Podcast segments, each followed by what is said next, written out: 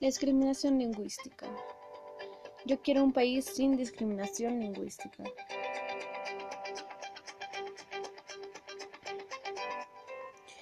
La discriminación lingüística es una de las formas más frecuentes y extendidas de discriminación en el Perú.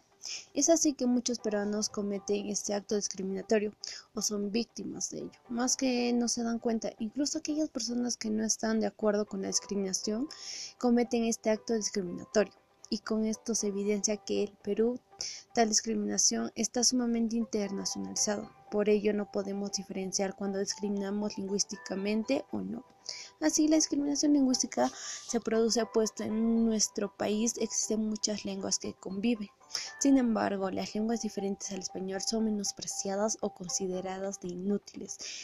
Por tal motivo que las personas que hablan estas lenguas son víctimas de discriminación. Esa discriminación se origina desde la llegada de los españoles, quienes no impusieron su lengua y aparte de su cultura, así fuimos subyugados.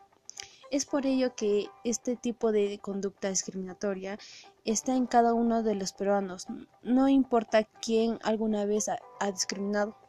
Discriminación lingüística es el trato injusto de una persona basándose únicamente en su uso del lenguaje. Este uso del lenguaje puede incluir lenguaje u otras características nativas de la persona, de discurso de la persona, eh, como un acento, el tamaño del vocabulario o sintaxis. También puede consistir en la capacidad o incapacidad de utilizar una lengua de un lugar de otra persona.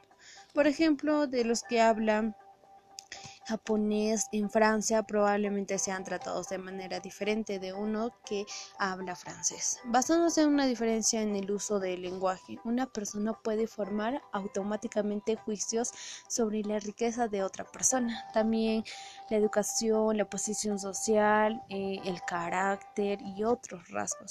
Muchas veces me pregunto por qué queremos imitar la cultura extranjera si, si nuestras raíces son realmente increíbles.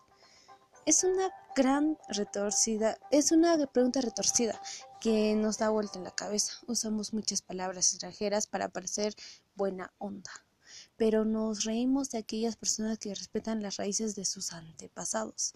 Olvidar nuestras raíces es olvidar que antes de que Colón llegara a América había grandes civilizaciones con sistemas ultra organizados y con una economía local muy fuerte. La llegada de los colonizadores cambió radicalmente nuestro rumbo y modificó esa organización y se obligó a modificar sus vidas completamente.